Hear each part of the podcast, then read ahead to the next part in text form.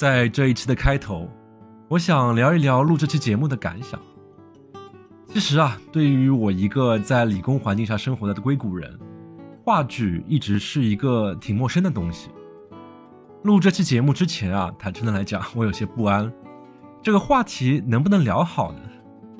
录完这期节目以后啊，我记得当时身体都有些微微发热，不仅仅是话剧的特点、历史、剧社内各职能这些知识，话剧本身的魅力。透过这期的嘉宾的热情，深深的感染了我，也希望你们能透过这一期感受到这份话剧独特的魅力。这里是牛油果烤面包。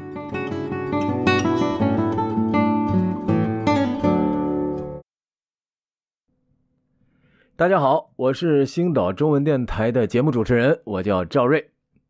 大家好，我是素人剧社的创始人之一。今天我们三位主创，刚才是赵瑞，现在是我杨一。现在我们喧宾夺主了啊！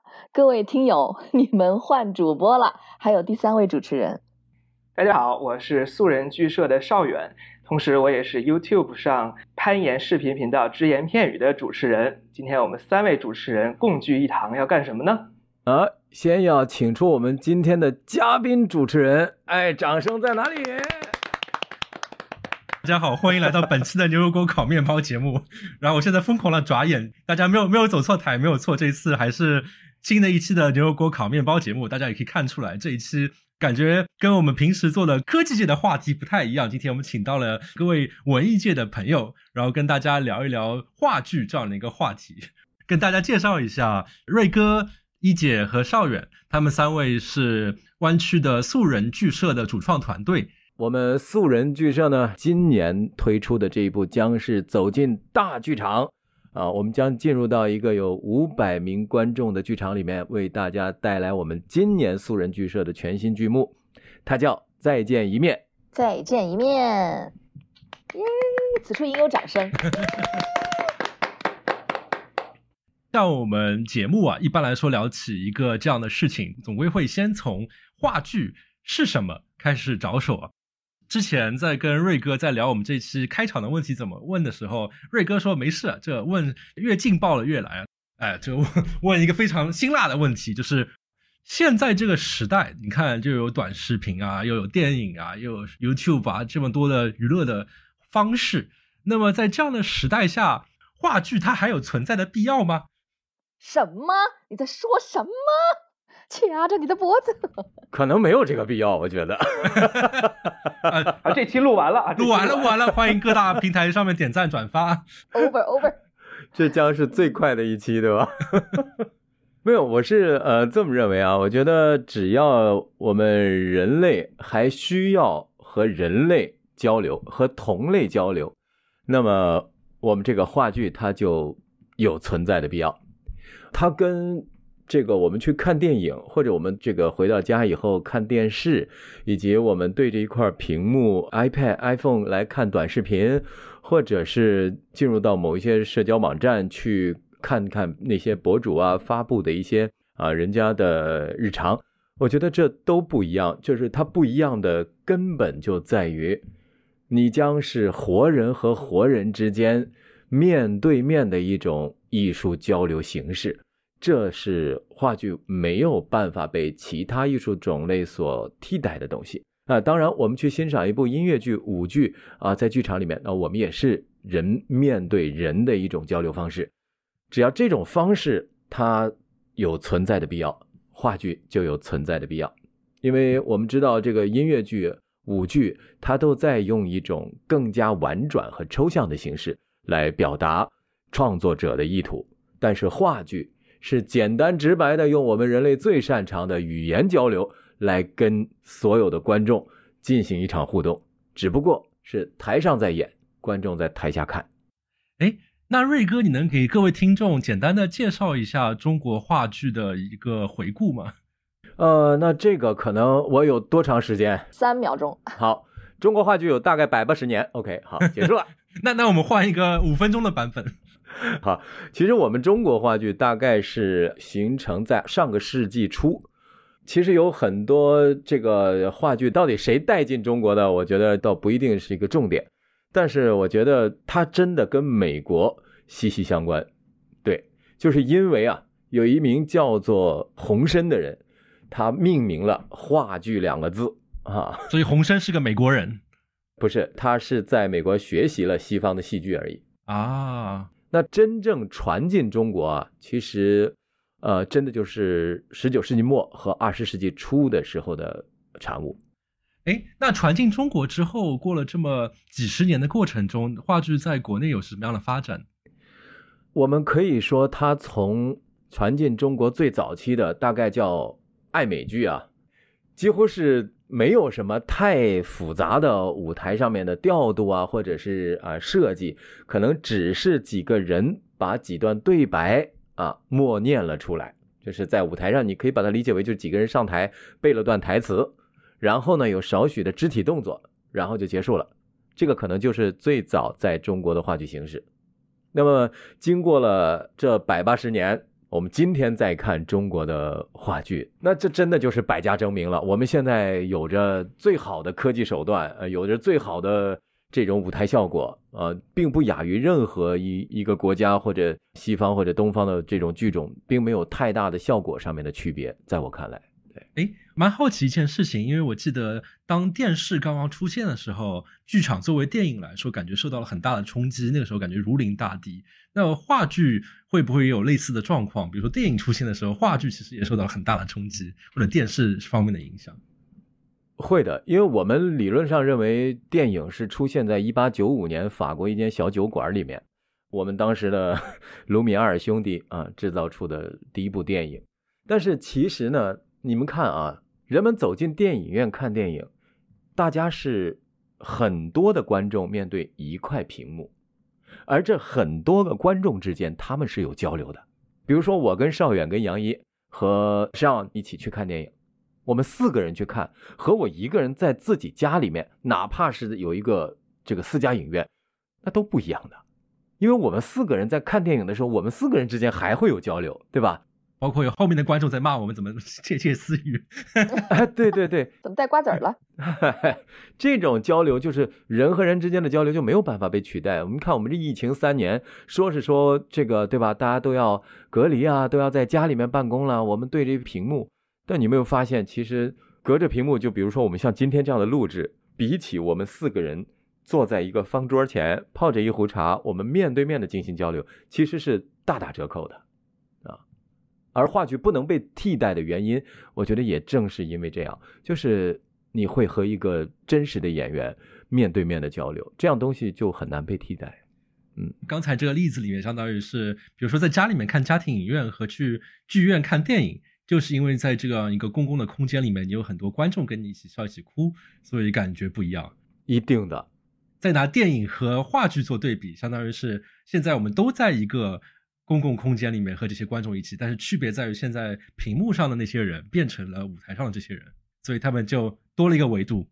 对，就像你自己在家里面看一场球赛的转播，和你到了球场上，那是两种氛围吧。我觉得刚才这样一个电视和电影、电影和话剧的对比非常的形象。我有个好奇的问题，就是对于话剧来说，有这么多年数来说，有没有什么特别经典的剧目，然后比较容易能够体现说话剧它的独特的魅力是什么？嗯，那我们刚才讲了这个中国话剧的起源啊，其实，嗯，它最早呢是由于一些国外的传教士啊，或者我们的一些使臣，他们在国外接触了话剧以后，他们再回到国内的时候，就把这一门艺术形式带回了国内。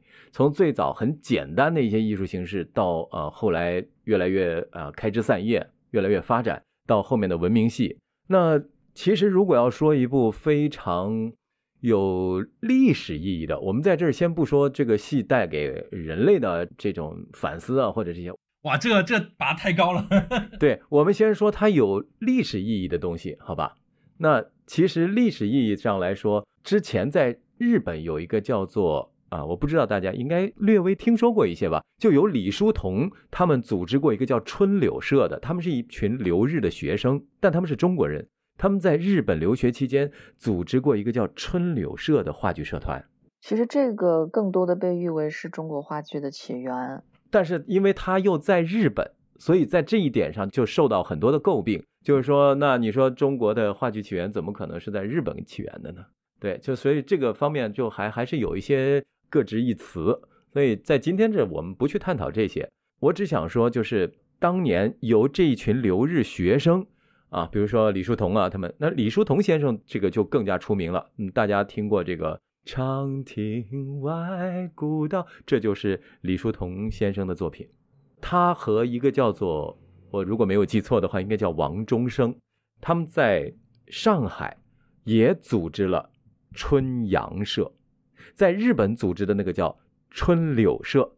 而他们回到中国以后，他们组织了一个叫春阳社，他们演出了一部叫做《黑奴遇天录》。哇，这听上去好美国呀！对，呃，要不怎么说？其实这一个我们的这个话剧的呃起源，就是中国话剧的起源，它在很大程度上受到了呃美国文化的一些感染。就是说，因为有很多去西方当使臣，又或者留学的人，或者是西方的一些传教士，他们来到中国以后，尤其这里要说的就是上海，啊，当时上海是一个非常国际化的一个城市了，已经，所以就带入了这种话剧文化，就算是话剧在中国式的蔓延的一个开场。听上去好洋气啊！刚才又是美国的故事，在日本先是成立这样的剧社，最后回到上海办出来这样一个东西。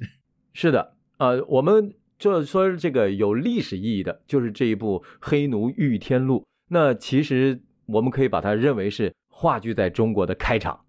但是后面的，如果要我再想的话啊，还有一些历史意义的，那就相对跟一些政治就比较挂钩了。嗯，但是瑞哥，其实你你作为本人，你作为观众，你最喜欢的话剧，你觉得最有魅力的是哪一部？我依然最喜欢的是《茶馆》这部著作。其实我看过无数个版本啊，有仁义的版本啊，也有啊有有其他剧社，包括准专业的啊专业剧社啊，或者是甚至爱好者的一些业余的剧社都有拍过。但是我发现这部剧你到今天再看回头，一点都不过时。我觉得这个就是它伟大的地方。对我来说，《茶馆》也是我的话剧启蒙的几部话剧之一。嗯，确实非常经典。邵远应该会更有共鸣一些。邵阳是北京人呢。哎，对，哎，那我现在就假装一个完全的话剧小白。那么，请各位来安利我，说服我，我要去看茶馆。你们会怎么安利我呢？呃，来，先师妹第一波。嗯，因为其实你说完以后，我就我就想到了，如果从这个意义上来讲，我更喜欢《雷雨》。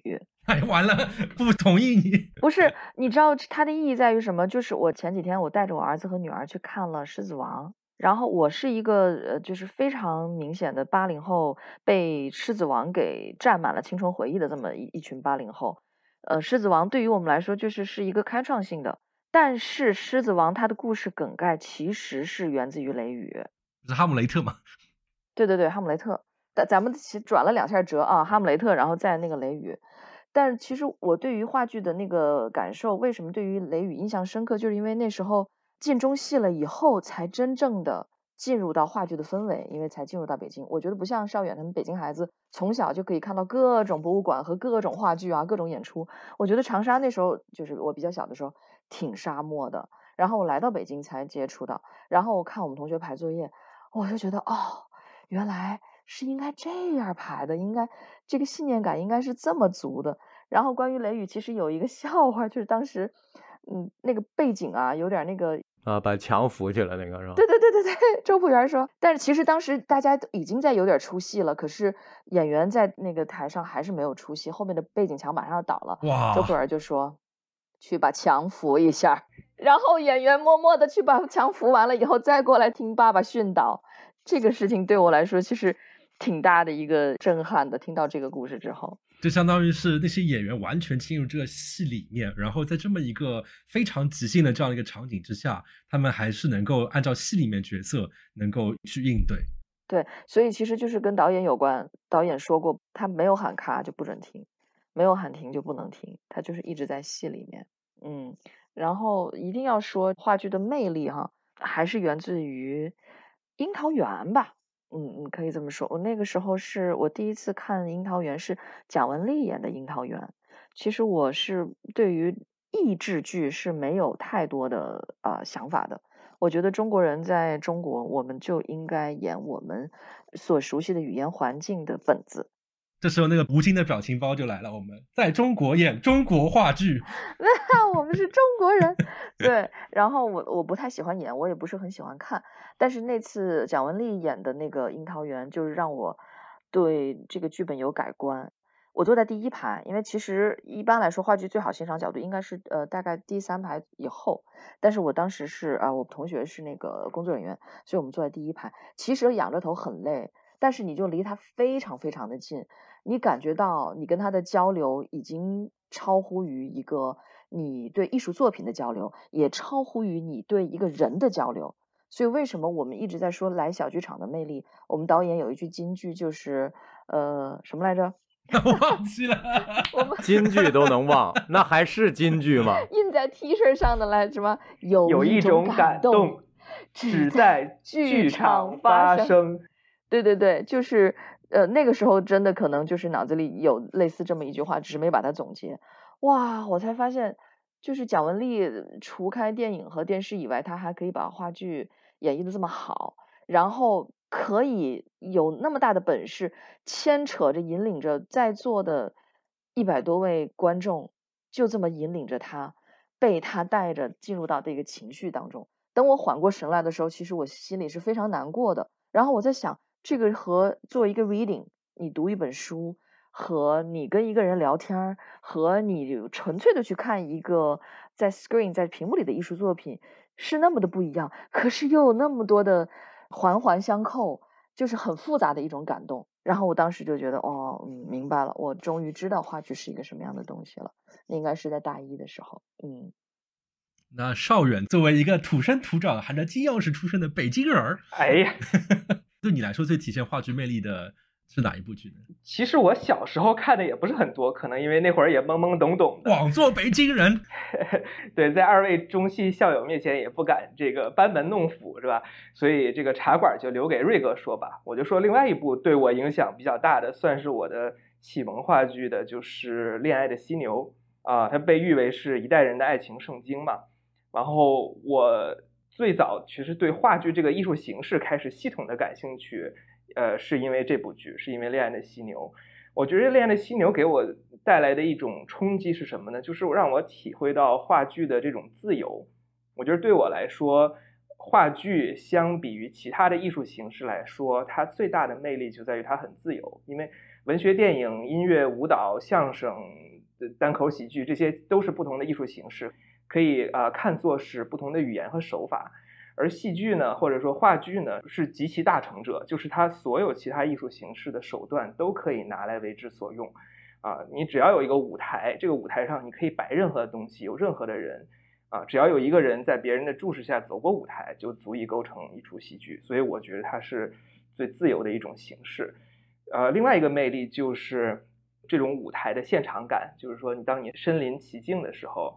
你所看到的演员、灯光、音效、舞美，所有整个营造出来的舞台，它是一个三维的立体的一个体验，它能把你整个人的情绪全都带到这部戏里面。我觉得这个是其他艺术形式很难比的，这可能也就是呼应了瑞哥说的这个人和人的真正的当面的交流。对，然后呃，说回《恋爱的犀牛》这个戏，我觉得它很有意思的一点就是它的表达形式很自由，所以当时。这也是为什么在九十年代末，就是在北京的话剧市场上也掀起了一阵风暴嘛，就是因为人们看到了很新鲜的东西，呃，也很有冲击力，也是讲的都是大家很感兴趣的话题。哎，比如说他会有什么比较新颖的表现形式？呃，那个太多了，孟京辉的戏里边玩的花活太多了。对他的台词还有表达形式，不是我们从茶馆和雷雨里面看到的，是一个故事线的一个你一言我一语。它是一个跟多方的对话，可能是跟自己内心的对话，也可能是跟观众的对话。至于对谁说的，有什么想法，那就靠你自己去想。对，所以我当时看的时候也跟你感觉是一样的。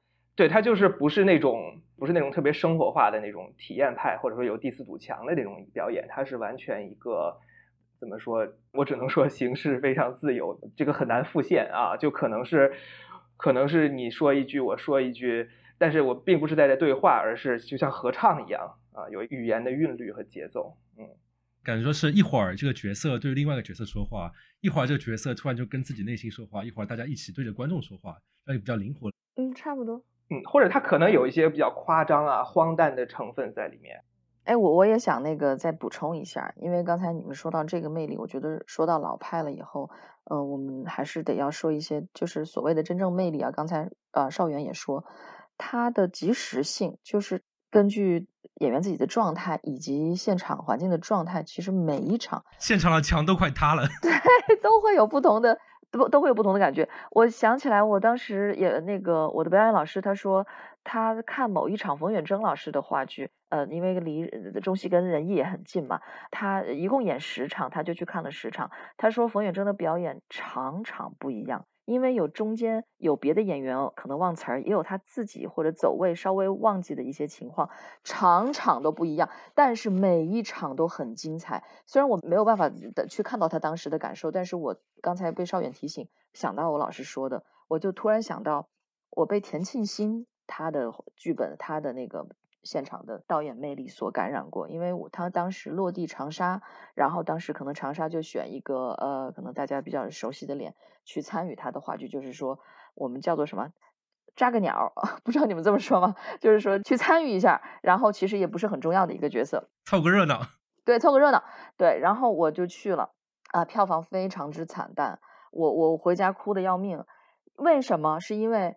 他的剧太先锋了，但是先锋到我，我现在也是一直难以忘怀。哪个戏啊？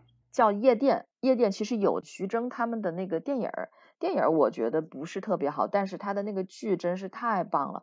首先是所有的演员十八般武艺样样精通，在台上唱啊、抖啊、翻呐，然后哇那个打呀，然后这也就算了，整个声光电配合的符合刚才邵远说的话剧是自由的。是自由的，对对对，然后嗯，那个声光电的配合，以及就是让你觉得哦，原来布景可以这么的意识流，它不需要表达什么，它可能就是一块窗户，然后推来推去用来来隔断，然后演员之间的表达就是可以突然之间转换到另外一个空间。然后我因为参与了，所以我看了四场，因为他们演两天嘛，我就呃一起参与了四场，我也。找到了我的表演老师当时给我说的那个感受，场场不一样。比方说哈，因为他们是在北京排练，所以他们用的语言是稍微有一些些北方话的。来到湖南最痛苦的事情就是，邵远，我不知道你有没有看过《两只狗》啊？来湖南之后落地其实改了挺多的，就是为了 local 化。那么呃，夜店没有做这个 local 化，他们认为可能把我弄上去之后就够本地化了，但是他们的那个词儿并没有太多改观。他有一个爆点，就是一个演员翻完一个跟头之后说：“如果我今天跟你做了这件事情，我就心肌梗死啊，心肌梗死。”然后那个爆点就是在北京，就是全场爆，但是爆了两次都没有爆好，就是他第一次是心肌梗死啊，没爆。第二次以后，他停顿了，就是想让观众听清楚，心肌梗死还是没报。后来第三次，他就问我，哎，为什么大家不报呢？我说，因为在湖南，大家不说心肌梗死，大家说心肌梗塞或者心肌梗塞。于是他就换成了心肌梗塞呀，然后砰就爆了。后来他就说，那心肌梗塞好像也不太对啊，也不知道是普通话还是什么。然后我就说，那你就用长沙话。他就说心肌梗塞，然后哇，全场又第四场又爆了。对，所以就是。这个话剧从观众心理学的角度来说，观众给你的一个反馈是可以直接影响到你接下来的表演状态以及你的呃演员的自信，就是就像一个反哺一样，这个是任何屏幕、任何其他的艺术都做不到的。呃，和观众之间是交互的，这个是我之所以觉得它让我印象深刻的一个话剧的一个原因之一。还有一个就是它的那个实验性。对，和茶馆啊、雷雨又完全不一样的，它的故事性是有，永远有个梗概在里面，包括犀牛也是一样。但是它的形式就让你觉得 爆了，怎么会这样？眼睛爆了，耳朵也爆了，对，嗯，就很印象深刻。刚刚一姐说的这个例子，让我想到你刚才你也说过，说话剧的魅力是在于带着观众进入一种状态嘛。那么刚才那个在湖南的这样的例子，相当于是你要针对观众的情况，然后换一种更符合当地的方式带他们进入一种状态。对，因为中国文字语言太博大精深了，没有办法。那湖南都是十里不同音，汪涵现在不是在搞方言保护吗？我们出了长沙到郊区，那个说话就完全听不懂了。因为湖南是很夸张的，所以这个其实要在语言上，因为话剧除开是表演的艺术，还有非常重要的是台词的艺术。那这个上面就是要抓人的话，你必须得做优化。就如如果你不是按当地的那种说法来说这个故事的话，对于当地的观众来说，这就是个别人的故事。是的，这也是可能我在想，这也是北方话剧作为就是比较正统的呃普通话那个流派到湖南来的比较晚的原因，就是被受湖南观众喜欢会比较晚的原因之一吧，我觉得。就相当于很难用一个外来的东西来带着进入一个你也在里面的状态。对的，你要知道，在普通话普及之前，大家就是在湖南的学校有好几十年，大家都是这样说话的，而且他们觉得自己说的是普通话。上海人也觉得你们是在说普通话，有好多看湖南卫视的朋友都以为长沙话就是这么说，就是这样说的，但是他们不晓得这是咋子我干出来，你们一点都听不懂。待待待会儿这一段我打字幕。但是其实大家不知道长沙话说出来，大家可能一点都听不懂。包括广东又有粤语的一些剧，那个香港对吧？那瑞哥他们刚刚才表演完，嗯，这个语言其实还是挺重要的一个部分。好，那么万众期待，瑞哥你 你来讲讲茶馆吧。瑞哥已经已经半个小时没说话了，你去煮茶去了吧，瑞哥？没有，我这一直听着你们呢。不是，关键是你们别把这个我们的舞台任务忘了。刚才人家是要我们怎么样能安利他进剧场去看这个戏，对吧？那我现在要先给你扔出几个点来啊。我先说一下关于咱们这个茶馆的魅力所在啊。其实呢，这个茶馆你可以把它理解为是曾经真的是一度感染过全世界的一部中国话剧。我怎么举这个例子呢？就是我们在上学的时候呢，我们老师给我们了看了一段质量非常糟糕的录像。这个录像呢是当年北京人艺的茶馆，应该是在八十年代初，估计都是七十年代末那场风波刚刚结束没多久之后，中国话剧开始正式走出国门。啊，走出去的这一步就是茶馆，他是到欧洲的至少是三个国家啊，十几个城市去出演过的。那么我们现在想想看啊，我们素人剧社现在是在二零二二年的今天，在我们这个还算是居住了一阵时间的这个美国旧金山湾区，在这边演我们的华语戏剧。那么当时。我觉得在一九八零年代初，可能世界对中国是陌生的。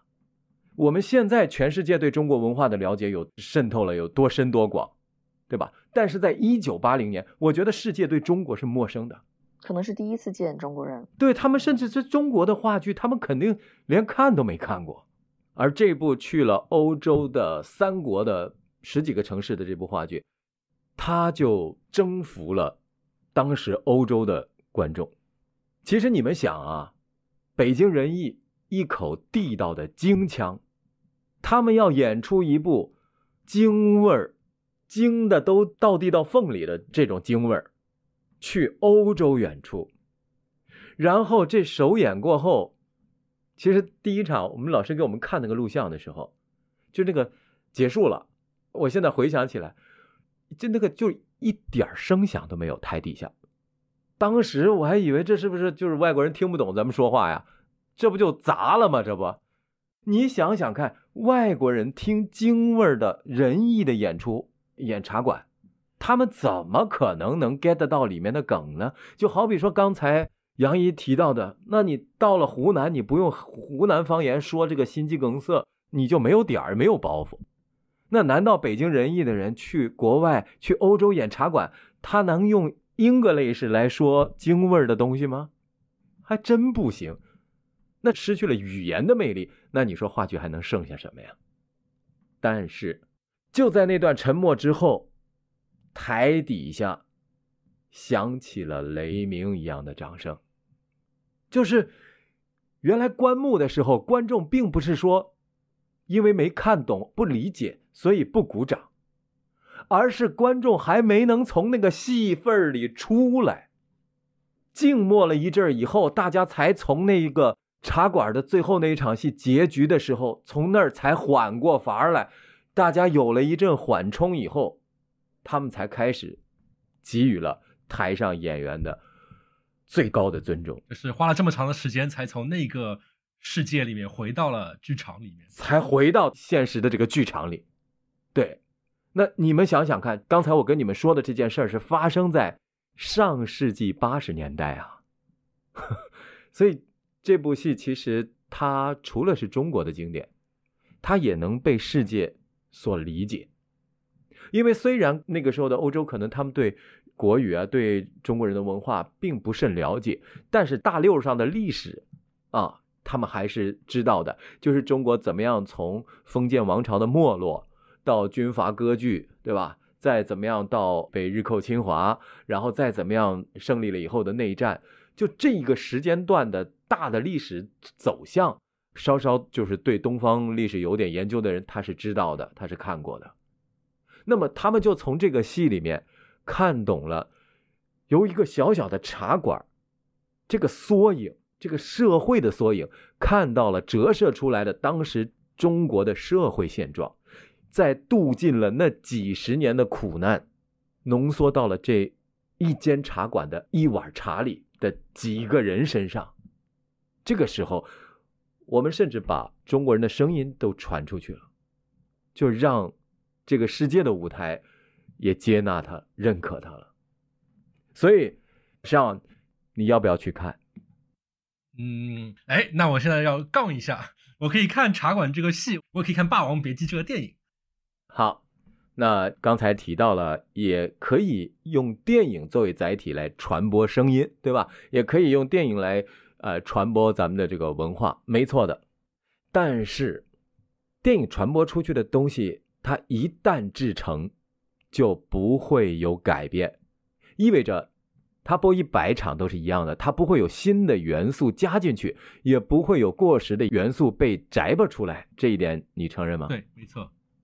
而新版本的茶馆，它可以加入新的元素进去，它不是一成不变的。突然之间，他们端出了一个芝芝梅梅。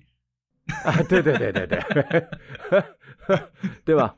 我们可以有新的这种啊诠释的方式了，我们可以有呃更华丽的舞台手段了，我们可以有更准确的这种语言的环境了。一百二十六号，你的芝芝妹妹好了。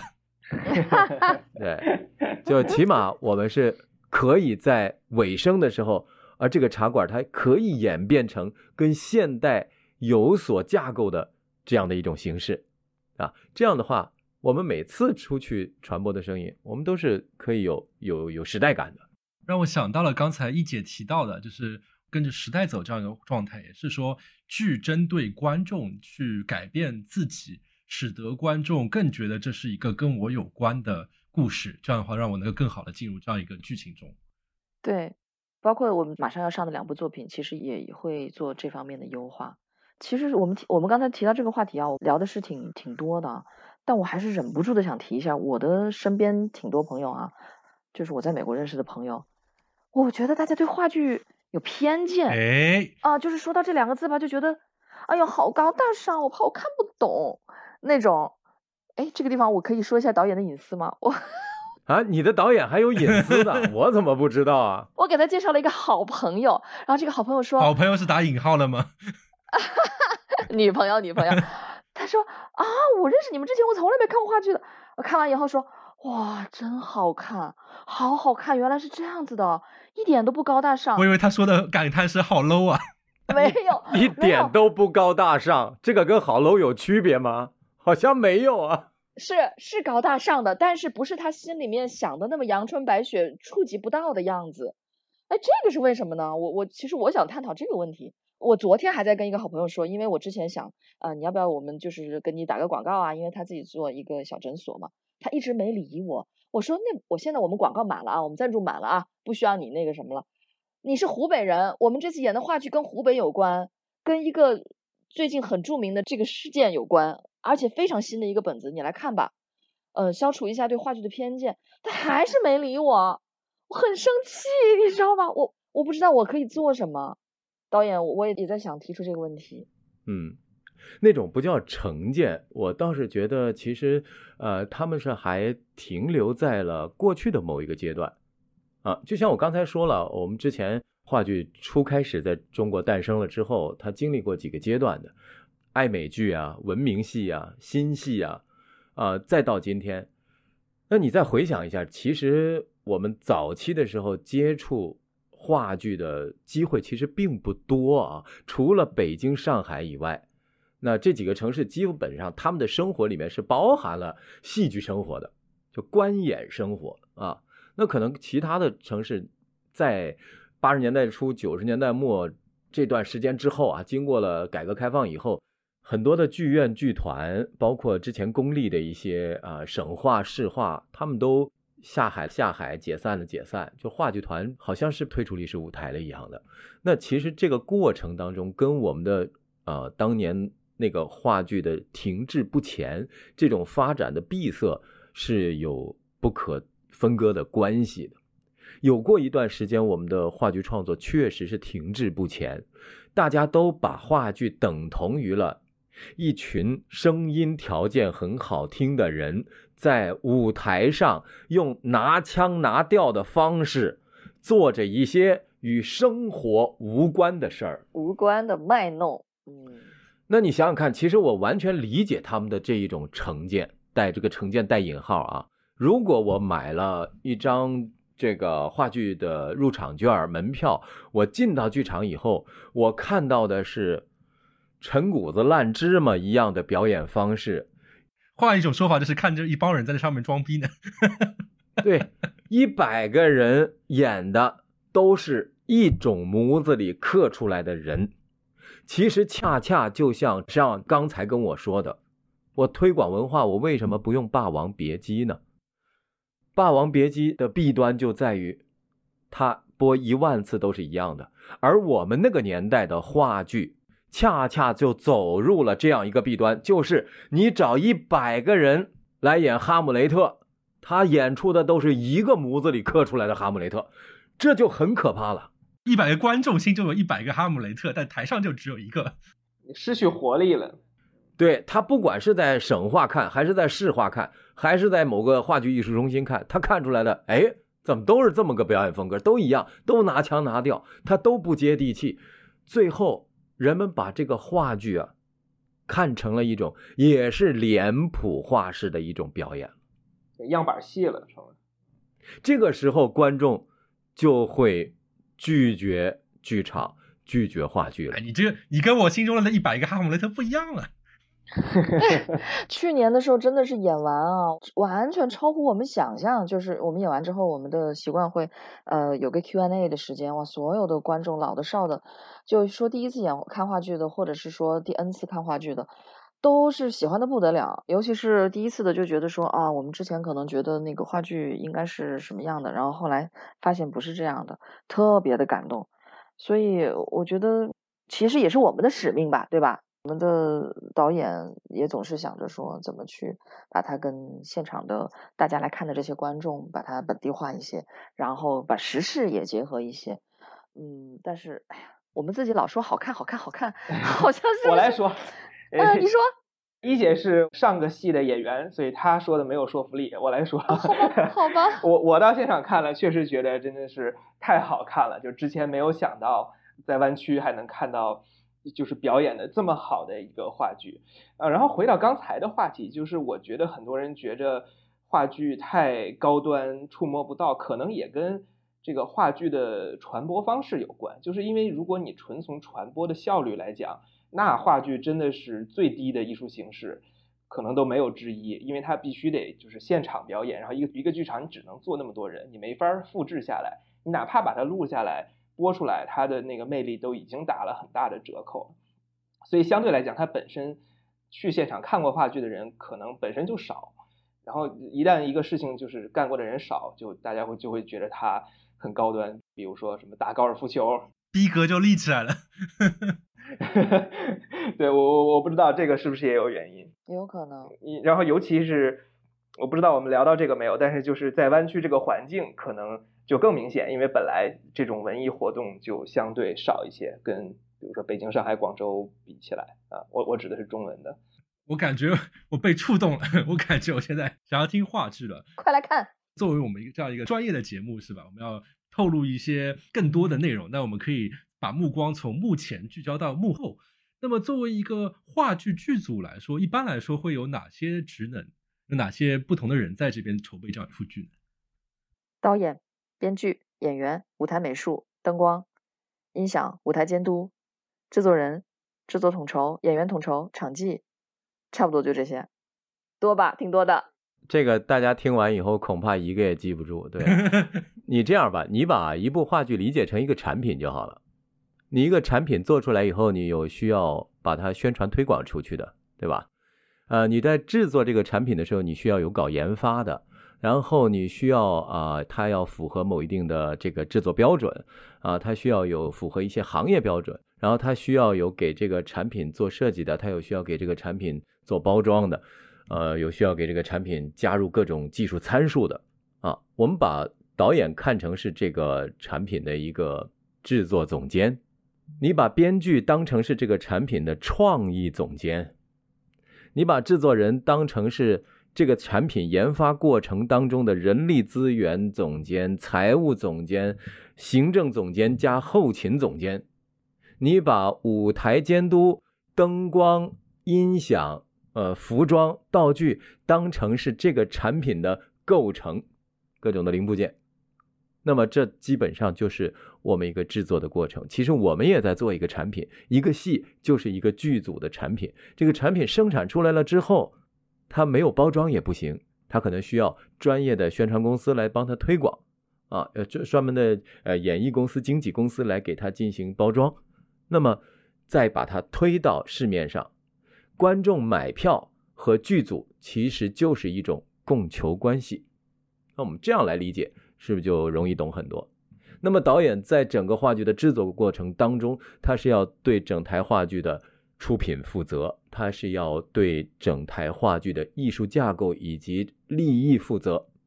那么他很重要的一点就是要跟编剧有充分的沟通，这种沟通可以是在剧本之后啊后天的。这种沟通也可以是两个人没见过面，但是只看了对方的作品就惜英雄重英雄，找到了人生难得的一个知己，对吧？得一知己足矣的这种感觉，可能都不见面，只看作品就看出来了。现在我们就在说导演和编剧两个人的爱恨情仇。啊，对，那这样的话呢，这个戏到后面就会走得很顺，因为导演就完全理解了编剧的意图，是吧？哎。我觉得刚才那个说法感觉还是有点抽象。我在想有没有什么比较有趣的关于导演和编剧的一些具体的哪个导演的故事？呃，你拿导演和编剧是比较容易理解的这种两类人。那么好比说，这人物关系是一对夫妻，对吧？彼此了解，妻子知道丈夫擅长排哪一类型的戏，丈夫知道妻子的笔触有多么的细腻。啊，这就可以回到刚才邵远同志说的，这个孟京辉先生与他的妻子与他的夫人廖一梅女士，还真的就是夫妇关系。对，这种双剑合璧，对吧？无缝连接，他们可以相得益彰，把彼此这个发挥的淋漓尽致的东西发挥的再淋漓尽致一点。啊，他们两个人是一加一大于二的。如果导演遇到了一个这样的编剧，编剧碰到一个这样的导演，他们之间就会出现一加一大于二的一个效果。当然了，这种凤毛麟角啊，呃，也有编剧和导演两个人是火花四溅，但不是爱的火花，是恨的火花啊，就是属于那种你要敢改我一个字儿，我告诉你，我跟你没完啊！导演可能就是导筒一拿，拿在手里，我还非改不可了，怎么着？哎，就这，对，也有这样的。但是不管怎么说，一个戏的核儿，一剧之本是剧本啊。那么导演已经是二度创作了，所以我们是要把这个纸上面的东西变成活灵活现的，在舞台上面动着的。啊，我们要把文字转化成画面，舞台上面的美学，啊，把文学变转化成舞台上面的美学给大家看。而这个过程当中，到底是把文字损耗了，还是把文字的美感更加突出了，更加有机了？那这个就是导演要做的事儿了。就是编剧就产生这样一个剧本，而导演就需要把这个文字一个一个字的剧本变成一个通过舞台来表现的方式。对，你们看到的是活生生的演员在你们面前的表演，而剧本上面是印刷体的文字。那么，这又是一种艺术形式的转换。那导演要做的也是这个工作。就可能剧本上说 A 和 B 说了一句话，那么 A 人在哪儿呢地人在哪儿呢？他们背后是啥呢？包括 A 应该是长什么样呢？他到底是应该这个络腮胡，戴了副眼镜儿，对吧？哎，还是应该是啊，完完全全的一个啊，这个非常讲究，这个一点儿这个胡子都不留，即便是下了班以后也是这个西装革履啊。这人物的形象，他字里行间或许没有，但是这个导演要赋予他。就是导演和编剧，我觉得对于很多的听众来说都比较熟悉。然后有一个职位叫做舞台监督。那么刚才你说到了，说导演其实也就是负责把这个变成了一个舞台上的这样的一个形式。那么还要舞台监督干什么？你把舞台监督理解为这个产品研发的组织当中的一名安全主任，你也可以把它理解为是一名啊，就是这个保安部的主任，是质控、质量监控 QA。我觉得上元可能比较熟悉这个职位，不是我。其实他不算是质量监控。他属于是剧在进行演出的过程当中，他是在后台最了解这部戏，最知道这个戏的进程进度，最能为这个戏保驾护航的人。哎，你提到了保驾护航，那他具体会做什么样的事情来保驾护航？好比说，在第二场，从演员上场口要放一辆自行车。演员要推着这辆自行车走进舞台，走往下场口的方向，这是我们排练的时候的，在剧本上标注出来的。而演出的这一天，或许道具小哥出了什么问题了，他可能去上洗手间了，可能呃走神了，可能睡着了。但是如果这个戏到了这一步，这辆自行车不在这儿，这个戏就没有办法进行下去了，就无实物表演了。对。舞台监督就是这个戏的最后一道安全保障，这个时候舞台监督的作用就出现了，他要猛然惊觉这个东西在提前量应该到来的时候没在这个位置上放着，他要最快速的做出判断，解决这个问题。我觉得他就特别像一个管家，知道家里所有东西都摆在哪儿，然后什么时候该买什么，什么时候该扔什么垃圾，他都应该了如指掌。就听起来像是一个偏执行的一个职责。呃，非常执行，他就在执行层面。对，然后应该说，就是一出戏，一个舞台监督的最高目标就是让你感觉没有舞台监督在那边，因为一切就是按照计划进行中，没有舞台事故。对，嗯。那提到了舞台监督之后啊，我们也刚刚提到了说是导演、编剧，那我觉得还有一个非常核心的一个角色就是演员。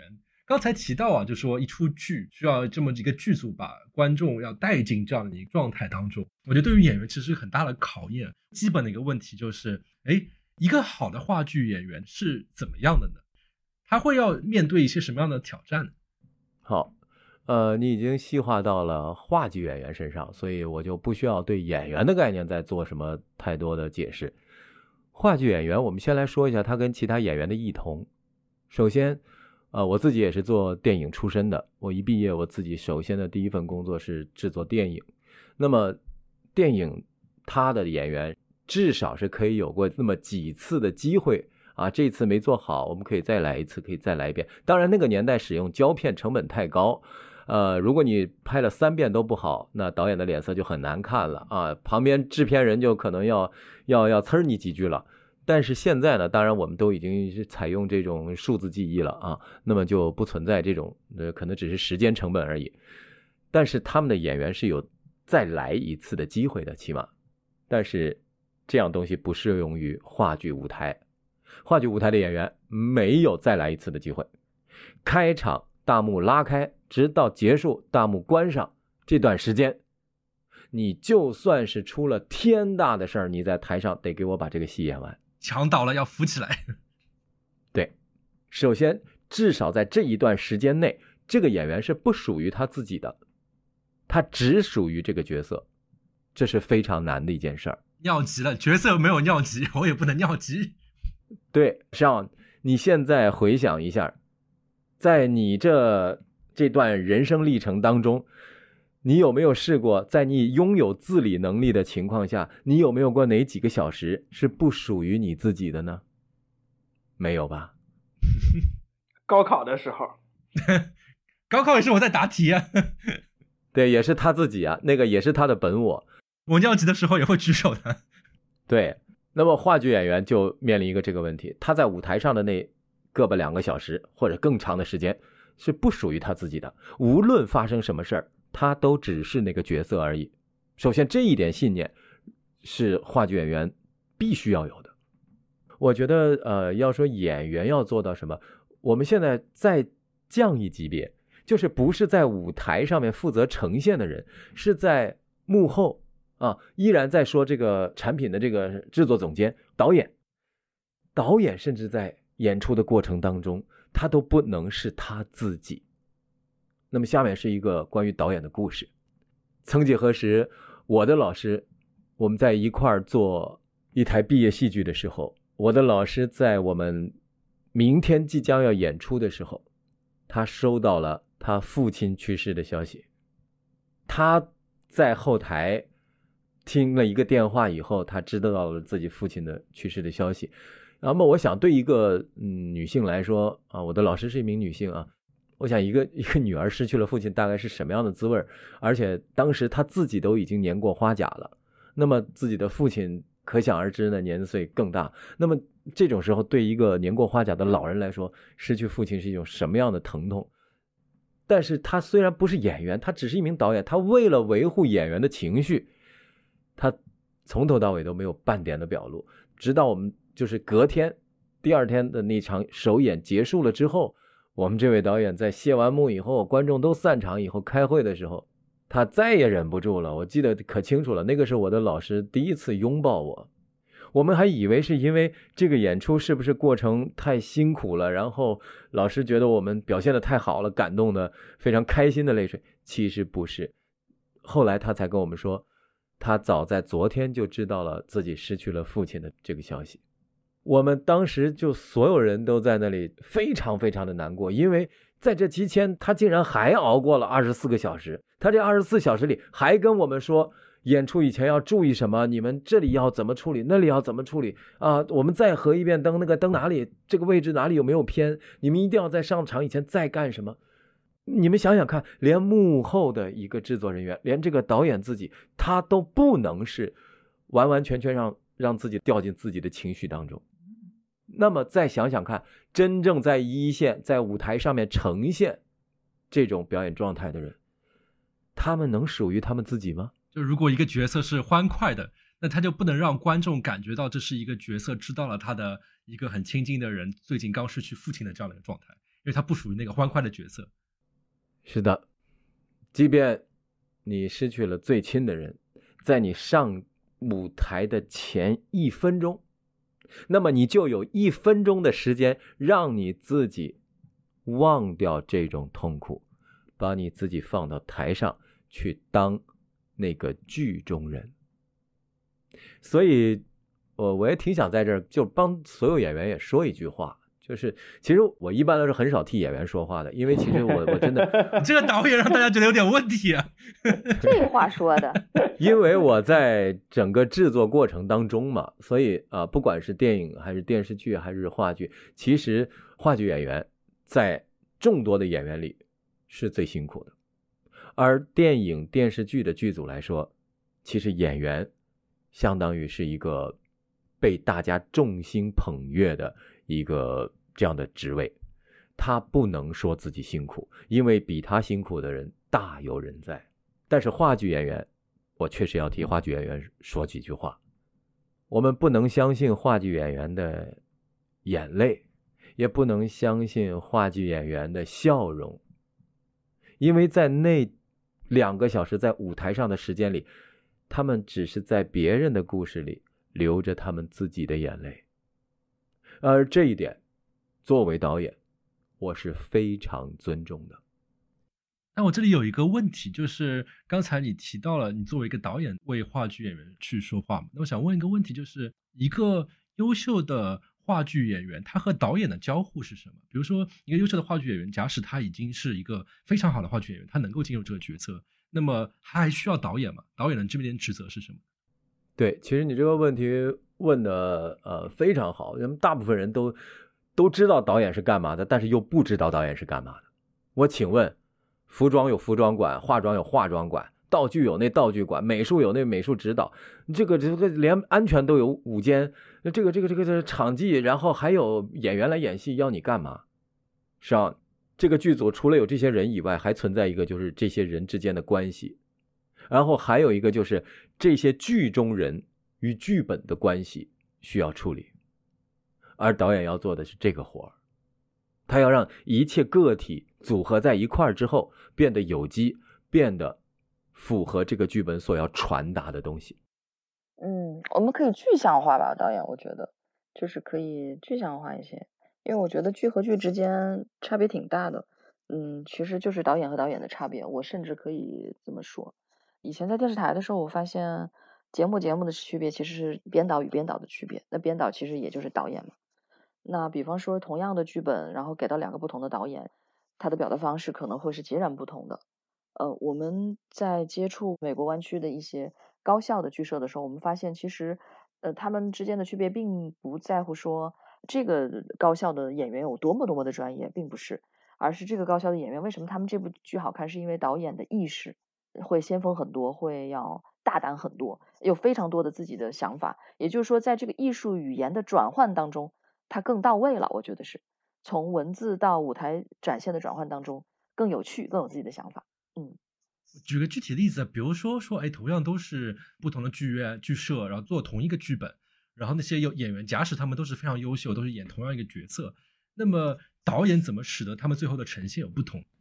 我暂时没看过这个例子，但是我们。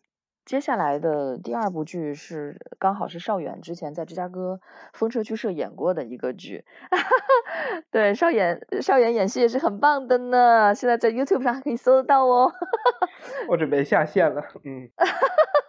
然后诚然，我觉得其实作为芝加哥大学他们的这部剧是是好看的，呃，是好看的，而且两个演员的那个基本功是非常扎实的。但是我们导演拿到这个本子以后，就会是觉得说，因为这部剧相当于就是。两个人在读彼此写给自己的信，然后或者是说两个人在表达我写给对方的信，那么其实是没有故事走向，也没有行动线的。那么也就是说，呃，彼此是没有交流的，那就是你一封我一封，你一封我一封。然后我们赵瑞导演就说：“哎，其实我可以玩出花来。比方说，同样是可能你收到了信，那么有可能是呃我读你写的信，对吧？另外一方啊，我我读你写的信。”那也有可能是今天女方的信到了，那女方用自己的第一人称表达出来，男方在接收、在听这封信，对吧？这是第二种。然后还有一种是，可能有一第三个声音在放着，我们都在表达着我们写这封信以及接收这封信的时候的状态，呃，听或者是表演的状态。对，这个导演是不是可以展开说说？OK。刚才杨一同学说的是关于导演构思上面的不一样。其实，由于导演构思的不同，可以让一个戏的呈现的整体状态是截然不一样的啊，截然相反都有可能。因为我们话剧毕竟是一门语言的艺术，同样一句话，我连重音放的一地方不一样，那都会造成这种这个意义的完全不同。上，我们今天晚上这场采访会几点钟结束啊？这个我是真的在问。但当我把重音转换一下，口气转变一下，上，今晚上这场专访啥时候结束啊？哎，你看他就不耐烦了。所以就是这种具体到台词了，对，你就具体到台词上面都会有不一样。但是有一点，我们抛开先锋戏剧、荒诞戏剧、超现实主义戏剧这一些门类，如果说我们就是现实主义题材的一部戏，我们一定会有一个基本的逻辑存在。这个逻辑，你可以把它理解为，其实就是我们人类的一种共性。当你的剧本走向符合人类共性，大家才会觉得它合理，就不出戏。对，就好比说这个台上的男主角，他饿了，一进家门又饿又渴，对吧？那么他符合他这个逻辑线的，那可能就是他要找水喝啊，他需要把呃外衣可能会宽掉，然后他可能会呃换一双鞋子，然后喝完了水以后很放松的躺在沙发上啊。但是你如果你说这个男人一进屋他就这个这个穿着鞋进了屋，然后直接把被子盖在了身上，他不符合人类的共性，失去了逻辑，那你就没有办法获得观众的。这种共情，对，你要有认同感，你要有同感，你要跟他共振，否则的话你会觉得不真实。当你觉得不真实的时候，其实我们在去年演的时候，我们在有一场亲友场的时候，我其实是着急的，因为有一部分观众带不进去。然后到第四场，其实我们第前面几场带着你想让你笑，第四场就想让你哭的时候，第四场我还听到有人在笑，我觉得这是怎么回事儿？对，呃，因为那个呃，可能演员稍有不同，但是。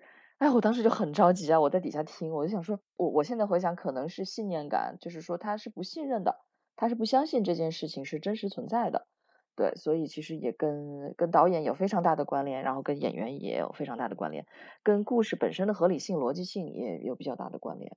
嗯，这三点是导演他本来就很在意的事情。对，所以在导演的处理上面，我们要在共性当中去寻求一种个性张扬。您能明白我的意思吗？少，就是我们现在看，我们现在在这里做专访的，我们今天节目里面的这四个人，我们可以从我们身上找到很多的共性，但是每一个又都与其他人截然不同。话剧以及话剧导演对一台话剧的导演构思也是这样的，嗯，他是受到共性制约的一种个性张扬，对，嗯。因为邵远其实是作为旁观者嘛，你会有更直观的观众视角的感受嘛？就是导演和导演之间的不同。嗯，我会，就是参与了这次剧组的制作以后，虽然我自己不是演员，但是我看排练，我就能感到，就是瑞哥的风格跟比如说之前我在学生 时期自己搞学生剧社的时候，我们导的一些戏有很大的差别，就很明显能感觉到我们之前排的戏就会很粗糙。啊，然后瑞哥这次排戏给我感触比较大的几点，就是瑞哥很注重这个人物的逻辑嘛。就比如说我们头两周排练，是两周还是三周，反正花了很长的时间，都在排剧本的第一场，甚至可能就是剧本的头两页纸。对，我们其实在顺剧本的逻辑性。对，瑞哥其实就是要。从一开始就让我们的演员去相信这个角色，就要一开始他们头几个动作、头几句台词儿、头几个眼神儿，就把两个人的背景啊，还有状态、两个人的人物关系就给表现出来。就是瑞哥很注重这个逻辑以及对人物的信念感。与之相对呢，就是那些比如说排的不太好的戏，就会让你有一种什么感觉呢？就是这个演员在演那些情感。就是他们不是真正相信自己的人物，而是他们觉得哦这块儿我这个人物该愤怒了，我就演一个愤怒给大家看，我就用愤怒的语气来说话。我那个地方我该悲伤了，我就我就想办法用悲伤的语气啊，就是会比较浮于表面，就不是真正的相信人物。我觉得这个其实跟导演的意识是非常相关的，就是导演能不能意识到这一点。嗯，我举个更直观的例子哈，比方说上现在你是我们的男主角，OK？哎，好荣幸啊。呃，就是呃非常一般的导演啊，可能你现在走进这个房间，你的戏份是你拿起电话你要打电话，OK？那么非常一般导演可能会说啊，你进来要干什么啊？从兜里拿出来电话，然后呢，然后把电话应该怎么放，然后你走一个什么样的走位，然后你也演一个开心，对吧？好，这是我们大家所认为的哈。但是瑞哥或者是说比较好的导演的那个方式是怎么样的呢？他会问你，你作为演员，你接的是谁的电话？这个人多大？这个人是男是女？这个人今天吃饭没有？他是什么样的心情？当你自己你内心构架好了，你的所有行动线也就有逻辑化了，你自己就会非常信任、相信这件事情了。你脑子里构想出来的这个人可能是实打实的存在的，那么你的心理依据就更强了，所以你接下来的表演就是会更加符合逻辑了。嗯。我曾经其实，因为我没有做过话剧导演嘛，我曾经跟导演交流的时候，我说其实啊，这个时候应该是这样的，他会他会说，包括我看到我听到他跟其他的可能提出质疑的一些朋友会说，我不能教他这个摆着他这个怎么做，如果我教他摆着他的 pose 去做的话，那我去直接给他看个 video 就好了。所以内心的构建，这个是才是最重要的事情。然后你自己就会自然而然的流露，甚至于我们演员和导演之间会产生互相的一个影响，一个映照，呃，会给导演一些哎嗯一个点子，或者是说一些激情，哦，原来可以这样子，然后我们再把它优化。导演和演员之间常常会有这样的碰撞，嗯，是吧，导演？你说的对。就像你刚才举的那个例子，可能说，哎，那个打电话的人是谁？可能演员说出来的那个答案跟导演一开始自己想的答案不一样，但演员想出来的答案可能会更好。对，而且每个演员都不一样，你何苦要硬加在他的头上？他自己想的肯定更加符合现实情况，更逻辑。导演可能也不是说规定演员你这个地方就应该怎么想，他之前就发生了什么，而是演员会给导演一些选择，说我用这个来试一下，那个试一下，然后导演说啊这个最好，他会做最后的决策。就相当于是导演去引导演员自己找到一个非常细节的这样的一个所有的想象来进入这个角色。当然，如果导演觉得演员演的都不好的话，他也经常会上场自己去示范啊。对他会先引导，嗯。感觉像是读研究生的导师一样，哎，你有什么想法？你自己想一想。哎，差不多。我你你有个想法跟我说，然后我给你评论两句。哎，这个不错，这个不行，你回去自己再想想。哎，你看导演和导师都有一个导字，先引导，对吧？都是一个引导的这样的作用。对对对。对，还有导弹。什么？其实还有很相似的一点，就是导师其实他的经验最大的价值也是就是。他提早就能告诉你你的这个想法靠谱还是不靠谱，就是通过他的经验，嗯，然后导演可能也是这样，就是说可能稍微看一眼你的这个想法，他就知道能这样还是不能这样，他跟剧的其他的地方是不是搭，是不是配。还有我在想，因为毕竟演员也是人嘛，所以我在想，就是演员可能自己也有一个很难克服的问题，就是自己不会意识到自己。身上的痕迹，就像是我自己在那边录节目的时候，就有些听众会说啊，你是上海的口音好重啊，我自己都不意识到，我觉得我普通话已经很标准了。哈哈，真的吗？导演是演员的镜子嘛，所以我在想，就是一个好的演员，相当于是会更知道自己有什么样特别的地方。嗯，少你说的这一点，呃，我我认为其实要用这种理论来解释一下，就是。首先，演员他必须把自己的本我要放下，他才能完完全全去相信剧本里面他需要扮演的那个角色。就是怎么说呢？要放下本我是一个很有难度的东西，他可能需要很多年的系统性的训练，也有可能我们说的天才演员他不需要经过任何的训练。我们看到很多小演员就是这样，那些小演员，你告诉他啥，他就相信啥，他由于相信而给出了。非常合理、非常准确的反应，所以小朋友的戏一旦演好了，大人对此是毫无防备力的，就一点抵抗力都没有，你就会被摧毁。它就是一张白纸，它就是一张白纸。对，甚至它不仅仅是一张白纸，它还可以是一张可以揉起来、在展开之后依然不带任何痕迹的那种材料的质地的纸张。因为你要知道，有时候可能在影视剧当中，它不是按照剧本的顺序拍的，是吧？它有可能是先拍最后那一场，第一天开机了，拍了最后那一场，在这三天以后再拍开机的 opening 的那一场。那这个过程里，他可能是跳着来的。那如果这个演员，你好比说他先演了这个非常激情的这个大悲情的戏之后，他可能回不来了，那也不行。就他得自如的切换在本我。和剧本赋予他的那个人物之间难，我觉得是难在这里。哎，刚才呃你说到说是不同的时间段之内的吧？那我在想，就是你回到你先拍之后再拍之前，那么你之前的时候，你要假装你不知道你后面的命运是什么样子。是的，在影视剧里面更是这样，它跨度可能非常大。但在话剧舞台上面，如果啊你在上场以前。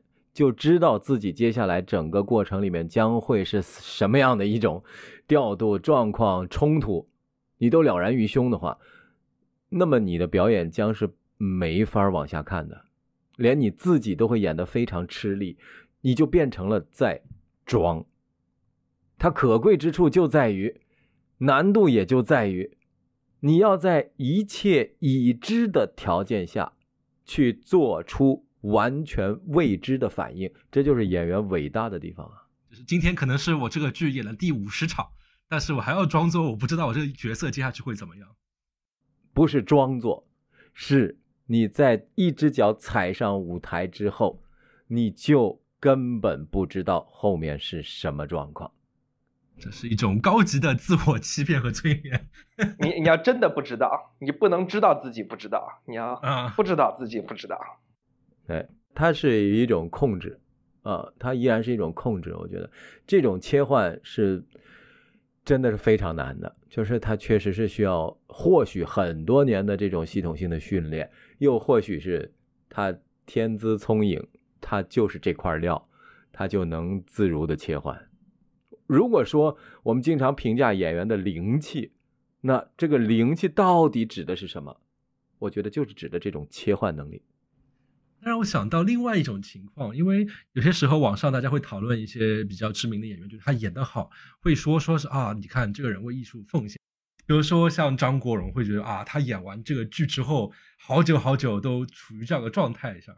那给我感觉跟刚才那个话题有点冲突，就给我感觉他反而是进入了这个结局的状态，他又并没有回到一个一开始的什么都不知道的状态。呃，您说的是张国荣先生自己他那个本我，还是说的他扮演的程蝶衣这个角色？你刚才指的张国荣是指的哪个？是指张国荣还是指程蝶衣？啊，那那很多影迷会讨论他很厉害，就是主要是他张国荣本人在演完这个剧之后，对，那如果张国荣在演完程蝶衣之后，他一直都没有接其他的戏，没有演其他的角色，那么我认为这样东西就不足以让任何人来诟病，因为他的职业道德没有任何问题，他只是没有办法从之前的这个角色里面抽离出来，回到本我里，或者说他这个抽离的过程有点长了，啊，他一直没有办法把自己的情感撤回到自己身上。他注入了太多，他没有办法那么快抽身回来，当成自己什么都没有经历过。但是如果张国荣先生在拍完程蝶衣的这个电影之后，就是这个《霸王别姬》之后，他紧接着第二个月他就要去演一个喜剧，要演一个非常搞怪、非常这个这个充满喜感的喜剧角色，那么他能抽离也得抽离出来，不能抽离出来，他就成了。在职业道德上能被诟病的一个演员，那你刚才提到这抽离，让我想到就是话剧演员就需要这样，因为比如说今天我演完之后，回没有回到本我曾经的这个状态，但是没办法，明天下一场又要来了。是的，你的戏可能巡演连演半年，对，每一天剧场钟声响起的时候，就是你开始的时候，而大幕关闭的时候，就是你要跟这个人物抽离，回到你自己，但是。其实我们并不主张啊，一个戏由同一个演员来扮演同一个角色太长时间，他是需要抽离的，因为这个是可能甚至是人的心理和生理上面的一种局限。我们一直沉浸在某一个悲剧世界当中的时候，时间长了，这个人的心理，这个人的精神，他是会被浸浸进去的。嗯，会，嗯，会比较萎靡。我觉得我和立伟每次排的时候。我我稍微有点刻意想让自己尽量的不要进去，但是立伟他，因为他戏份比较多嘛，他其实每次都是我可以看得到他的情绪会比较 down，啊，然后也总是会噙着泪花这样子。呃，我在家里和牛童对戏的时候，我罕见的看到牛童呃眼里有泪花了，因为我一直在不断的刺激他，我站在阳台，我让他在最外面的 living room，呃，让他把声音放出来，然后他可能我们对过几遍之后，他。我一直跟他讲，这是你最爱的一个人，他现在就变成一捧土，说说说说，然后回来以后，哎，我惊喜的发现，我觉得牛童是一个挺理智的人，但是我发现他眼里有泪花。结果后来我跟他说说说，自己不小心也 说哭了，对，但是嗯，我发现每次谢幕的时候，我我每次看话剧，其实谢幕的时候能够真正的马上走出来拥抱大家来给的掌声的那样的好演员，其实挺少。对，其实挺少的，因为如果是悲剧的话，一般都会，哎呀，要花一点时间沉浸在自己的刚才那个结局里面。但实际可能就只有一天的时间，然后赶紧清零回到之前的状态。对，就几个小时的时间。对，然后我记得我当时表演系有个女孩特别美，然后她那个当时我们不懂嘛，就说啊演技好棒，好厉害，说哭就哭。然后我导演系的同学就说，我找她演过一次戏，我我再也不找她了。她说完全不走心，说哭就哭，导演一咔，然后立马就眼泪水一抹，其实她根本就没有进去。她说我并不喜欢，对，所以是不是跟导演说的这个可能有一点点类似？嗯，相信剧本和泪腺发达是两码事啊。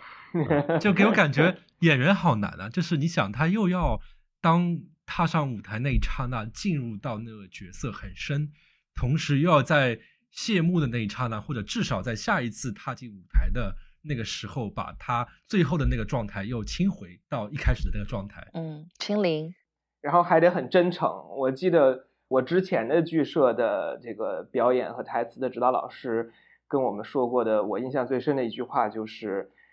你的表演不要太廉价，就是比如说你的泪水啊，你的欢笑，任何情感都不应该是太廉价的，不应该是浮于表面的，要忍耐的。对，对，我觉得上一部戏，呃，是因为我和瑞哥是演演情侣嘛，然后我就觉得，你看我这，哎呀，又是师哥，然后又刚介绍个女朋友给他，是吧？这个，这个，这个，这个事情怎么办呢？这有点乱了。对，就是说这段剪掉，这段剪掉啊！啊，我我自己感觉啊，师哥，我其实我也没没跟他私下聊过。我觉得就是在他本身是导演嘛，然后前面两场戏也花了他比较多的时间，第三场才是我们两个比较大量的大段的情感的表达。然后我就我就没有办法让我自己入戏，就是相信我和他是情侣，就是说相信我和他会相爱这回事情。我就尝试逼迫我自己，明白吗？爱上这个男主角。哎，我尝试了用了很多种方式，我我心里面用了很多种方式，但是当我最后觉得我还是差那么一点火候的时候，我用我的人物小传把这个抛弃我的这个人，把他对标上了我的前一任男友，因为时长刚好差不多，然后就对标上了。然后每一次在我就是真的就是想要让自己沉浸在这个故事里面难过的时候。你知道话剧演员就是演到后面就好好几场了嘛，就会有点皮了，演不出来。然后我就想到，嗯，在呃大学的时候，我跟我当时那个男朋友的故事，然后也真的是差不离儿的，他他把我抛弃了吧，这差差不多的，我就会真的哎呀悲从中来。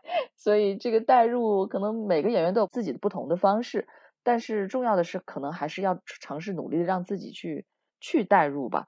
而不是说像导演说的来去自如啊，泪腺发达，是是是挺难的。这位前男友，如果你在此刻听这个节目的时候，感谢你为一姐的演艺事业做出的贡献。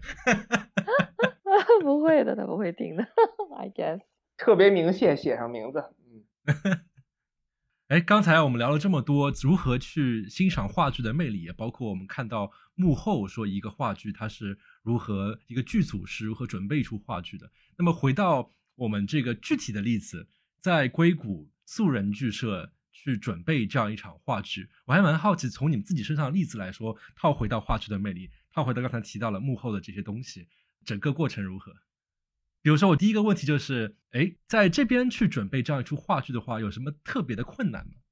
有，哎，吐槽时间到，找演员，哎，我们花了好长时间，然后跟各种团体。包括我跟你见面的时候，我们的目的是想找到新的、更好的、更多的演员。我刚才不是说了吗？演员这个有一个这个这个台上啊，包括我们话剧，就是在导演构思上，我们要尊重人类的共性，对吧？要在共性当中的制约下有个性张扬。那我现在跟你讲一下，在这边干活有多不容易，就是你要在一个这个全世界最理智的地方。去寻找几个不理智的感性的人啊，这个硅谷对吧？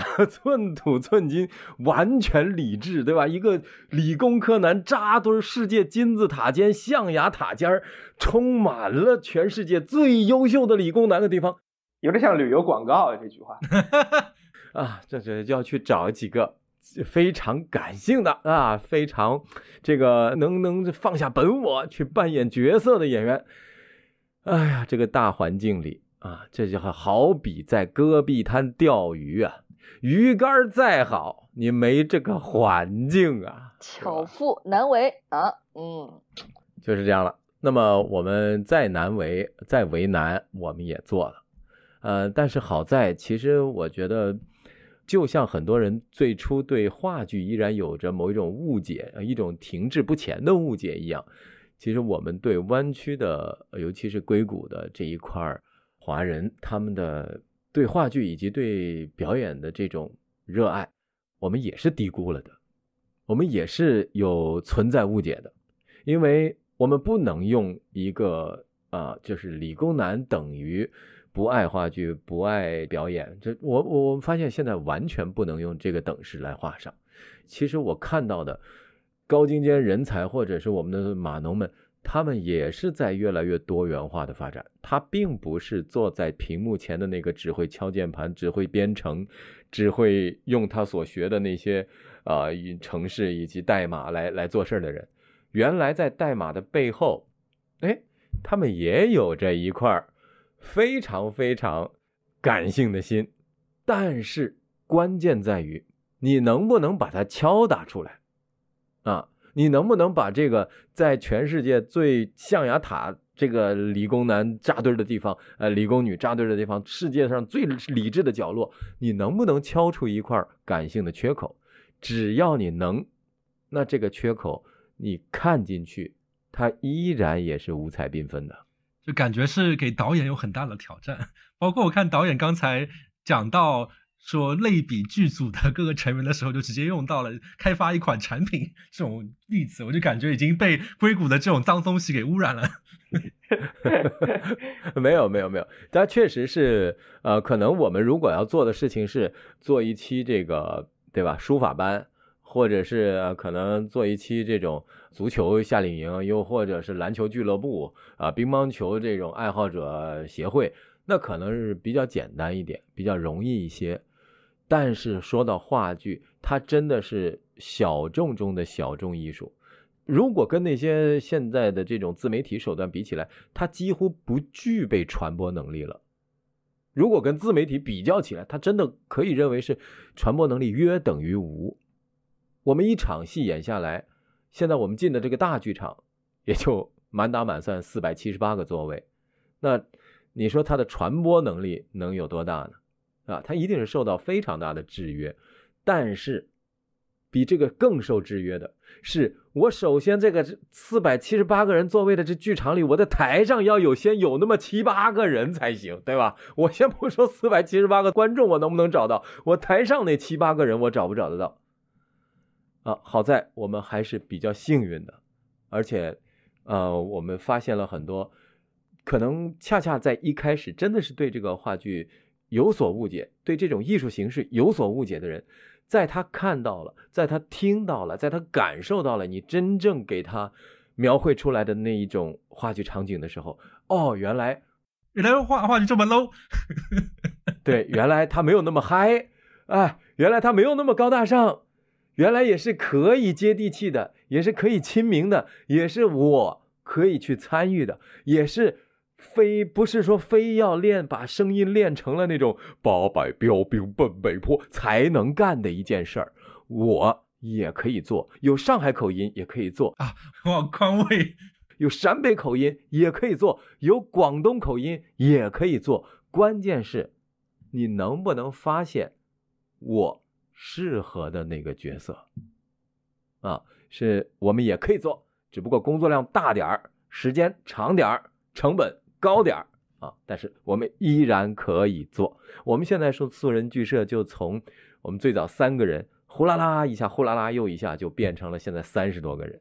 那其实这个过程当中，每个人每个人进来，他们都有自己切身的感受。然后人在有了一种切身感受之后，他才会不需要你这个 push 他，不需要你怎么样去煽乎，他自己会主观能动的情况下，他就会替你去拉他的同类进来，因为他在你这儿找到了一种共情，他发现哦，原来我不是孤独的，还有。这样的一些人愿意跟着我一起哦，那我再告诉我的那些朋友，我觉得他们也会适合，也适应这个环境和这个组织的情况下，我会再主动再去邀约我的其他朋友进来，这样才有了我们今天的素人剧社，才有了我们接下来的这两部话剧。然后大家都是斜杠青年嘛，都很忙，而且都几乎都在公司，呃，甚至有时有些挺挺大的公司做呃各种职位。所以几乎每一次排练只能在周末，那么也就是说周末可能排排一次，然后比较呃快演出的时候可能排两次这样子。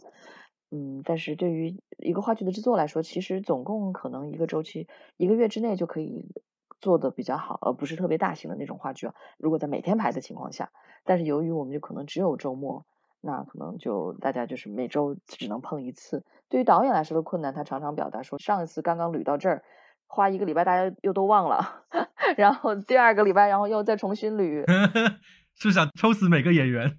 对，重新捋，对。然后大家事情也真的是很多，就是到达率很低，返工率很高。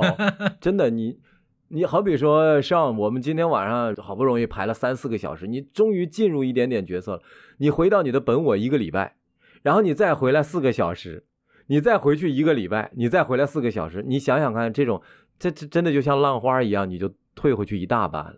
感觉导演想跟那个演员的 manager 好好商量一下，谁能占用他的？对啊。导演很累，但是大家很有激情。我觉得这个是组团队以来我发现比能力更重要的一件事情。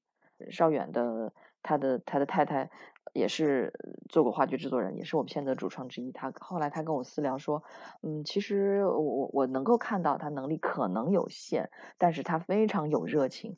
包括有一些演员，你你上次上你上次也在我们在试戏的时候，有很多女孩一直在私信跟我联系，就是说我能够用一种什么样的方式，我可以每次来吗？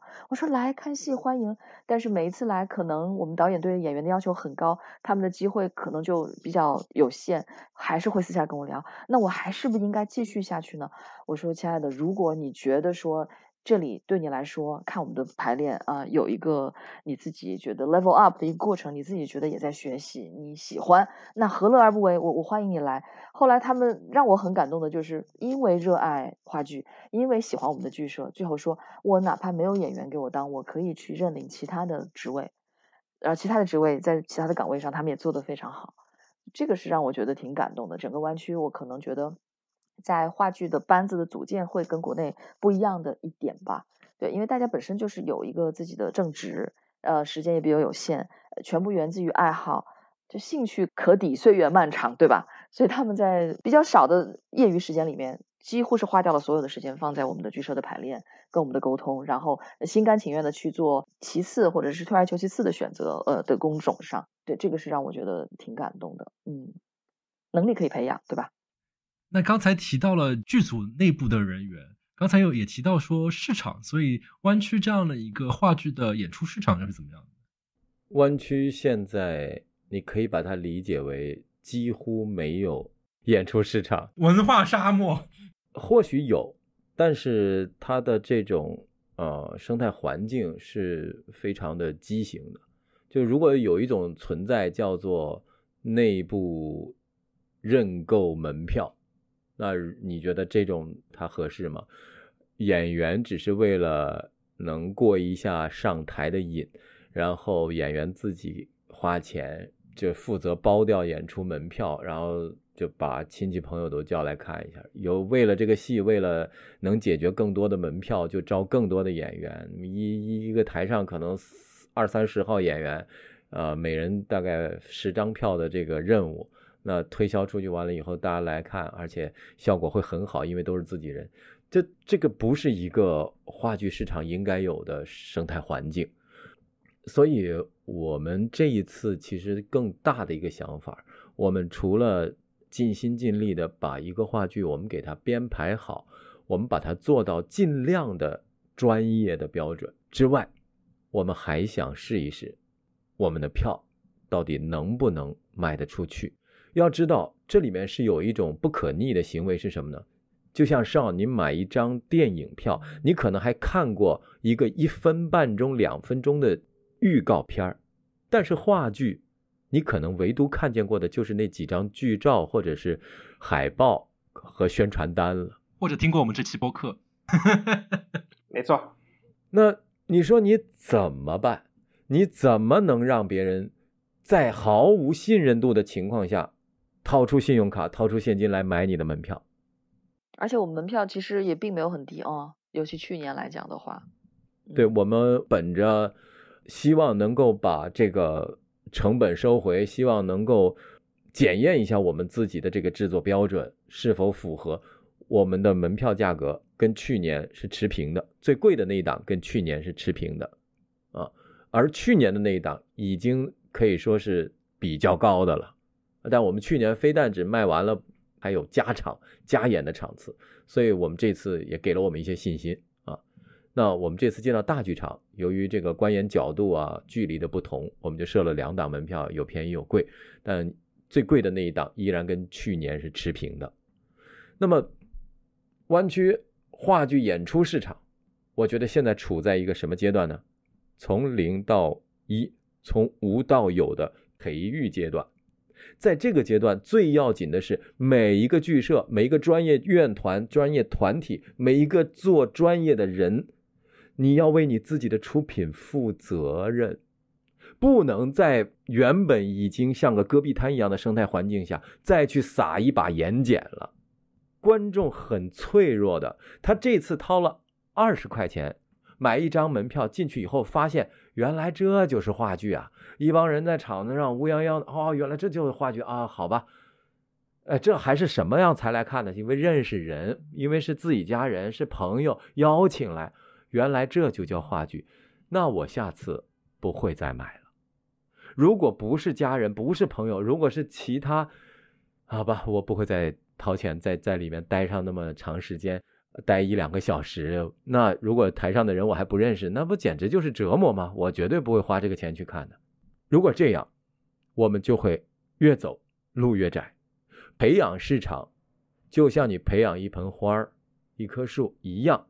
你要给它养分，你要给它肥料，所以这个时候最要求的就是所有话剧人、所有话剧院团、专业团体、社团，你们要对自己的出品负责任，让观众看完以后，原来是那种，原来这才是话剧啊，可以有点意思，我下次还得来。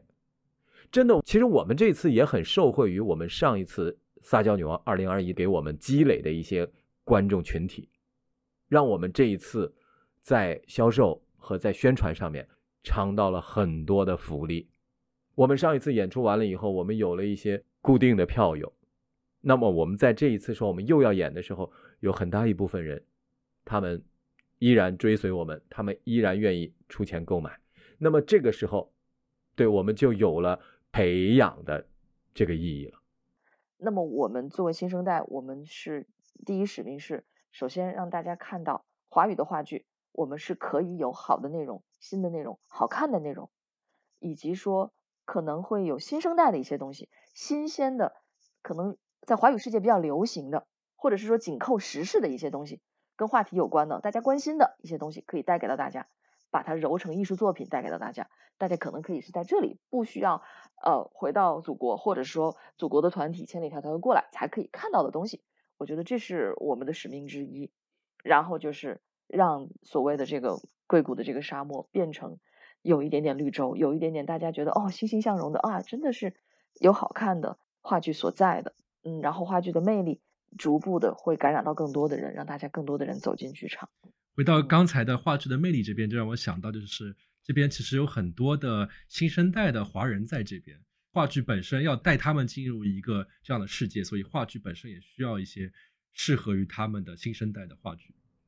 对的，我们不会一直在舞台上只呈现《雷雨》和《茶馆》，因为我觉得还可以有茶餐厅，还可以有咖啡厅，还可以有星巴克，还可以吃吃美美的茶馆。奶茶馆 奶茶馆 对，真的都可以。就关键是制作人员，你们到底是固步自封，还是愿意不断的去吸收新的养分？我可以这样跟你举个例子：上，我们现在素人剧社已经有两代人了。我是导演，我是一名父亲，而我的女儿今年二十一岁，她加入我的剧社，她愿意。去看我排练，他对我们的排戏很感兴趣。他即便在打着工，在做着兼职，他也要安排好他的时间，腾出时间去参加我们的排练。这是我从来没有感受过的成就感，就是连我的女儿都认可我们这种工作的呃欢乐的氛围和我们的认真的态度。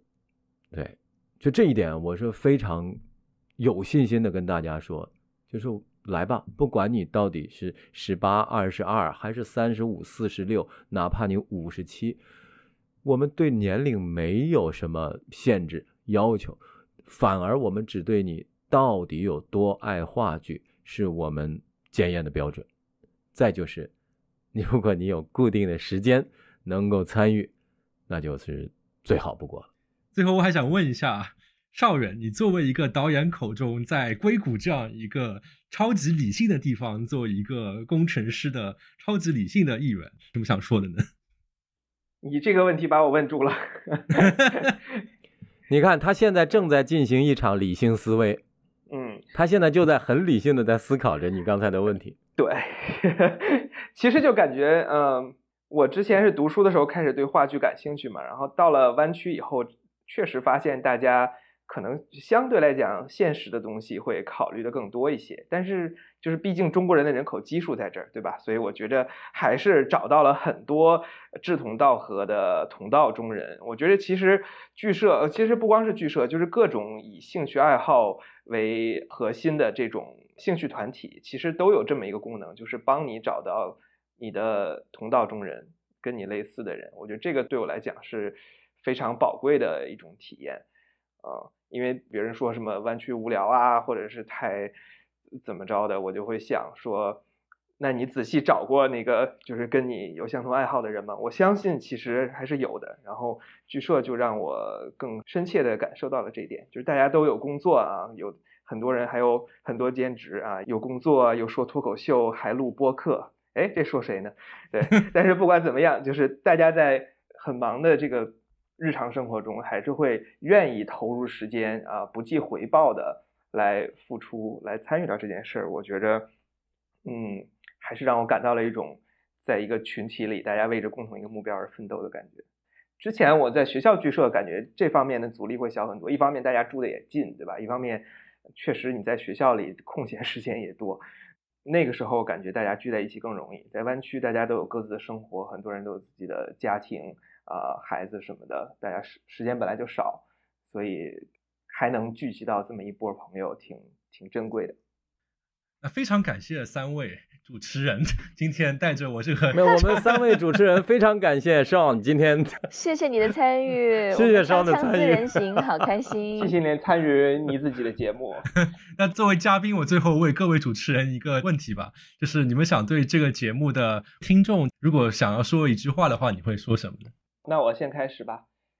就是做话剧对我而言是一种独一无二的体验，然后话剧舞台也有它独特的魅力。如果你们还没有体验过的话，呃，希望大家能真正走进剧场去感受这种现场话剧的魅力。它真的跟你在屏幕上看任何视频，或者是看任何的节目、听音乐、看电影都是不一样的。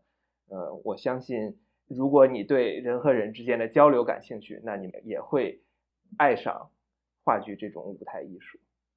嗯，呃，我想对听众们说，我觉得话剧就像纸质书，嗯，不管你家买了多少个 iPad，有多少个屏幕，多喜欢看手机，但是翻阅纸质书，摩挲着，呃，那个页面之间的流淌，然后带给你心灵的一个沉静，以及你拥有它的直观的感受是没有办法被其他的电子产品所取代的。我觉得这个对于硅谷的小朋友、大朋友们来说还挺重要的，对吧？因为大家真的是太多科技产品了，对，呃，不妨把心给放下来，我们可以走进剧场，五十块钱买不了吃亏，买不了上当。哎，我会好奇一下，你们 剧院会不会有门口工作人员问大家收手机？不会，不会，不会。对，差不多就是这种感受吧。但纸质书是无可取代的。嗯，你成密室逃脱了还收手机？最后瑞导呢？好，大家好，我是赵瑞，我很用心的和一群人在旧金山湾区硅谷，我们很用心的排了一出舞台剧、话剧。如果你想看看这群人长什么样子，欢迎你们加入我们的素人剧社。只要你喜爱话剧，有固定的时间，都欢迎。如果你想看看我们这一群用心的人用心做的这部话剧的话，那么就欢迎您走进剧场来看我们的戏。我保证你们会有不一样的收获，因为我们认真、专业。哇，这说的我感觉眼泪都要流下来了。替观众问一个问题啊，就是如果大家对于素人剧社的剧友感兴趣的话，那么接下去最近的一场表演是什么时候？如何去？购买了解更多的信息呢？有请本剧制作人邵远。有请，呃，算了，还是我自己说吧。啊，我们接下来一部话剧《再见一面》将在二零二二年九月十七和十八号在 Woodside High Performing Arts Center 啊这个剧场进行演出，一共有三场演出。如果你想去剧场看我们的戏的话，我们会把我们的购票链接放在。播客的笔记里面啊，欢迎大家去购票来看我们的演出。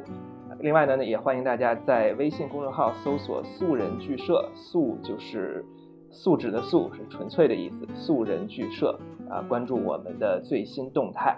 如果你想加入我们的剧社的话，欢迎给素人剧社 at gmail 点 com 发邮件。那非常感谢各位听众收听本期的节目。然后欢迎大家在各大泛用型播客平台给这期节目点赞、转发、评论。另外，感谢志愿者 YZ，我们现在也有微信小助手啦。大家如果想加入听众群与各位互动，就可以添加小助手 N Y G NYGKMB 二零二二，也就是我们牛油果烤面包的拼音首字母加上二零二二。期待与你相见。那我们后会有期。下期再见，拜拜！再见，拜拜！谢谢大家。